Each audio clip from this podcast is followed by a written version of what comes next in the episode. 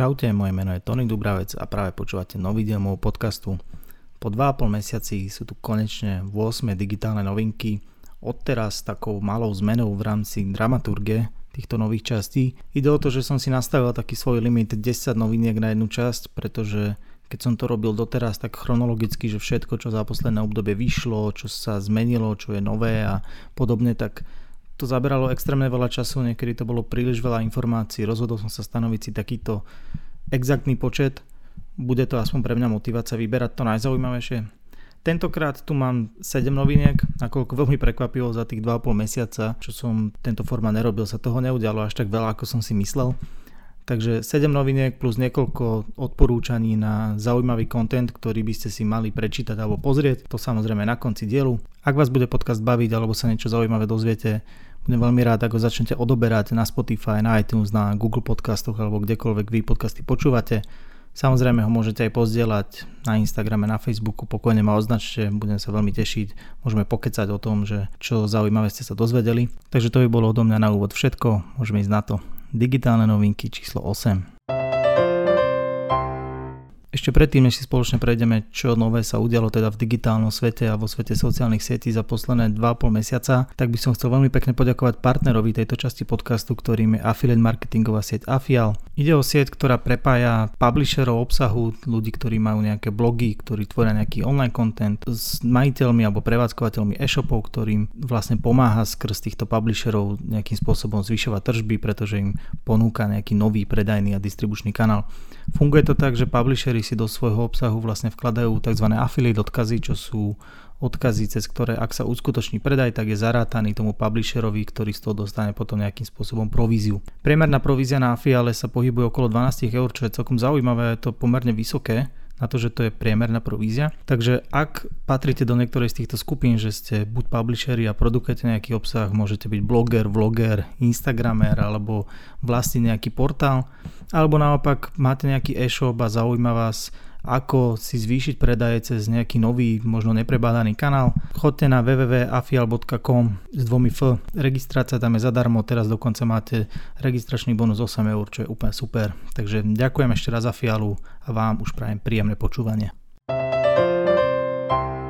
Takže prvá novinka je veľmi dobrá správa, teda verím, že pre všetkých social media manažérov a je to to, že aplikácia Pages Manager, ktorú verím, že vo svojich mobiloch máte, sa mení na aplikáciu s názvom Business Suite, čo prináša zo sebou aj nové funkcie. Hneď na prvý pohľad je tu úplne viditeľná lepšia integrácia Instagramových účtov, takže už teraz v rámci jednej apky si môžete vidieť aj štatistiky Instagram postov, viete tu riešiť správy v directe, čo ste akože mohli aj predtým, ale dôležité je, že cez Business Suite sa dá aj postovať na Instagram vrátane plánovania, čo mnohým z nás môže akože veľmi uľahčiť život, pretože tie externé nástroje to stále úplne nedokážu.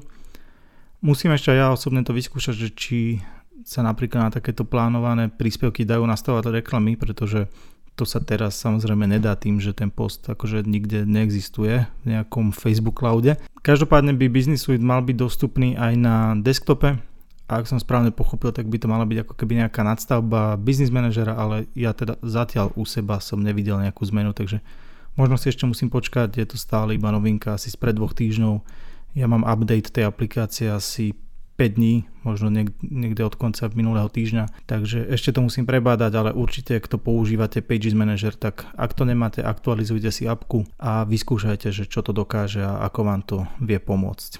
Druhá vec je opäť pozitívna správa od Facebooku a to je to, že Facebook konečne zrušil pravidlo 20% textu v obrázkoch v reklamách. To robilo vrázky akože mnohým Facebook marketérom aj grafikom, pretože niekoľko rokov platilo pravidlo, že reklamy nemôžu mať viac ako 20% textu v obrázkoch. To bol naozaj že častokrát problém. Facebook najskôr takéto reklamy úplne zamietal, neskôr sa nejako akože zjemnil, že začali iba obmedzovať ich dosah, takže existoval aj taký nástroj, že text overlay, kde ste si vedeli ako keby očakovať, že ten váš, či ten váš obrázok alebo banner je v poriadku. A v druhej polovici septembra konečne vo Facebooku dostali rozum a toto obmedzujúce pravidlo úplne zrušili. Stále akože si stoja za tým a odporúčajú, že by ste mali používať textu v obrázkoch čo najmenej, pretože reklamy s menej textom lepšie performujú, ale nič sa nestane, ak si zabustujete napríklad nejaký citát alebo grafiku z nejakou referencie od vášho klienta a to si myslím, že je veľmi dobrý krok. Téma, o ktorej sa hovorilo posledných pár mesiacov, vyzerá, že je aspoň na teraz vyriešená. Niekedy začiatkom augusta Donald Trump pohrozil TikToku, že bude čeliť úplnému zákazu v Amerike. Oficiálnym dôvodom boli obavy o súkromie a dáta používateľov, nakoľko akože vieme, že TikTok vlastní čínska firma ByteDance a v Číne sú firmy zo zákona povinné na vyžiadanie poskytnúť vláde údaje o správaní používateľov. To sa samozrejme Američanom, ktorí sú hrdí a strašne si strážia to svoje americké nepáčilo. Trump dokonca už aj vydal to nariadenie na stiahnutie TikToku zo všetkých App Storeov a Google Storeov a jediným riešením, ktoré akože otvoril, bolo predať TikTok, respektíve jeho majoritnú časť nejakej americkej firme. Zo začiatku sa hovorilo o Microsofte, ale nakoniec získali 20% podiel Oracle a Walmart Oracle tam bude slúžiť ako poskytovateľ cloudových služieb, teda u neho v Amerike budú uschované všetky údaje o TikToku, o jeho užívateľoch a úlohu Walmartu tu sa ešte snažím pochopiť, tu som tam úplne ešte nejako jednoznačne nenašiel, ale verím, že sa to časom ukáže, že aké boli zámery Walmartu. Oficiálne sa táto situácia vyrieši tak, že vznikne nová spoločnosť, ktorá sa bude volať TikTok Global, kde okrem tých spomínaných 20% budú mať ďalších 33% americkí investori, ktorí už predtým mali podiel v ByteDance, 11% majú európsky investori a zvyšných 36 zostáva pôvodným čínskym vlastníkom ByteDance. Pôvodne síce bolo podmienkou, že aplikácia už nemôže mať akože nič spoločné s Čínou. Trump to síce doteraz tvrdí, ale nakoniec teda asi stačilo, že ten majoritný podiel a majoritné slovo v predstavenstve majú Američania. Myslím, že 4 z 5 ľudí v predstavenstve sú Američania, takže Trump si môže takto pred voľbami poklepkať po pleci a zahrať na strunu takým tým patriotom a južanom a ľuďom, ktorí to extrémne prežívajú. Uvidíme, či sa niečo na TikToku zmení. Predstavitelia tam hovoria, že akože nič sa nemení, že sú veľmi radi, že môžu pokračovať. Každopádne pripájam odkaz na článok na New York Times, ktorý to akože celkom podrobne celé rozoberá. Je to taký trošku netradičný zdroj v rámci digitálnych noviniek, ale určite odporúčam si to prečítať. Ďalšia novinka je z Instagramu, ktorú ste si určite všimli a nedala sa prehľadnúť a to je to, že Instagram Reels už sú dostupné aj u nás. Reels je nejaký nový druh videokontentu, ktorý sa nie úplne náhodou podobá na úspešné formáty z TikToku. Pôvodne to boli maximálne 15 sekundové, teraz už 30 sekundové videá, ktoré majú slúžiť ako rýchlo konzumovateľný, najmä zábavný obsah, ktorý je prirodzenejší a autentickejší než klasické príspevky, ktoré ľudia pridávajú. Reels boli dlho v testovaní v pár krajinách. Cez leto, keď v Indii zakázali TikTok, čo bol najväčší mimočínsky trh pre TikTok, tak tam zrazu sa okamžite spustili Reels a teraz na začiatku augusta sa rozšírili do ďalších 50 krajín, teda vrátane Slovenska. Určite za to môžu aj spomínané špekulácie o tom nutenom odchode TikToku z Ameriky. Reels sa podľa mňa akože celkom uchytili, aj keď som ešte nevidel žiadne konkrétne dáta, asi je na to aj prískoro, ale vidím, že ľudia s tým novým formátom nejako experimentujú, objavujú, čo to dokáže, aké čísla im to prináša. Z tých prvých ohlasov asi môžeme povedať, že to asi nebude mať potenciálny dosah ako TikTok, ktorý je akože mega virálny a celý ten algoritmus je postavený na viralite, ale stále je to podľa mňa veľmi výkonný obsah v rámci toho, čo, čo bežne poskytuje Instagram content. Ďalšia novinka je pomerne veľká vec zo sveta podcastov, a to je to, že Joe Rogan, jeden z najznámejších podcasterov na svete, oficiálne prešiel s podcastom na Spotify. Joe Rogan začínal s podcastom už niekedy v roku 2009, čo je akože pre nás na Slovensku nepredstaviteľné a do dnešného dňa má vyše 1700 častí. Podľa Spotifyho show najvyhľadávanejším podcastom na Spotify. To je dôvod, že prečo uzavreli exkluzívnu zmluvu, ktorá má mať hodnotu okolo 100 miliónov dolárov, čo je celkom akože cool zárobok z podcastu. A znamená to teda, že podcast sa postupne, pravdepodobne od začiatku ďalšieho roka už neobjaví nikde inde iba na Spotify. Veľmi populárny bol aj na YouTube, kde naozaj tie rozhovory mali že milióny videní. Od nového roka pravdepodobne ten termín je úplne presne zadefinovaný. Už budú na YouTube pribúdať iba krátke ukážky a klipy z tých rozhovorov, ktoré sú na samostatnom YouTube kanáli, ktorý sa volá URE Clips, akože Joe Rogan Experience Clips, takže to budú iba ako keby nejaké teasery a celé časti už budú iba na Spotify. Je veľmi zaujímavé toto sledovať je to podľa mňa budúcnosť toho, čo tie podcastové platformy chcú dokázať a každá platforma, ak si chce získať nejakú pozornosť, tak väčšinou to robí tak, že si ako keby exkluzívne podpíše nejakého jedného z najpopulárnejších tvorcov. Teraz to robil to TikTok napríklad, nejakých ľudí si podpísal Instagram, aby zase prešli exkluzívne na TikTok. Svojho času bola služba Venmo, myslím, sa volala, ktorá zase si takto brala ľudí z YouTube Je to štandardná taktika a myslím si, že to pomôže aj Spotify a myslím, že Joe Roganovi už to pomohlo na celý život, takže zaujímavé, veľmi zaujímavé a som veľmi rád, že celkovo podcasty sú už na takejto úrovni, že naozaj sa bavíme, že v takýchto hodnotách.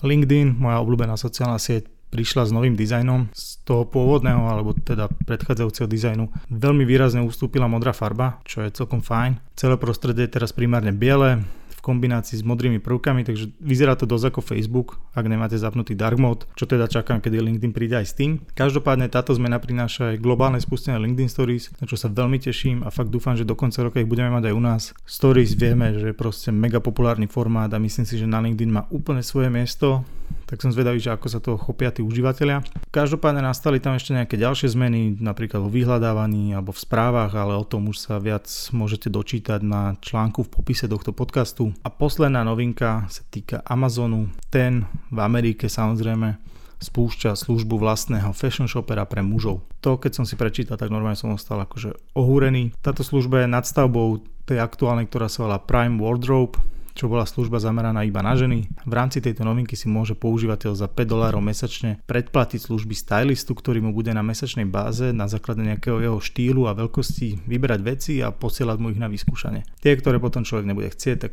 jednoducho vráti naspäť. Samozrejme predtým, ako mu stylista veci pošle alebo Amazon veci pošle, tak dostane nejaké upozornenie, kde sa dozvie, že čo mu vybral a on si a zákazník si z toho môže vybrať, že čo naozaj chce aspoň že vyskúšať. Takže nie je to o tom, že bude každý mesiac prekvapený, čo mu príde domov. Na stylistu sa môže samozrejme zákazník aj kedykoľvek obrátiť, ak potrebuje napríklad oblečenie na nejakú špeciálnu príležitosť, ako je pracovný pohovor, oslava alebo podobne. Nás sa to síce netýka celé toto, ale je to veľmi zaujímavá vec, ktorou možno môžeme počítať, keď sa raz Amazon dostane aj k nám, čo si myslím, že je otázka pár rokov. Takže určite si o tom prečítajte, je to podľa mňa akože dosť halus.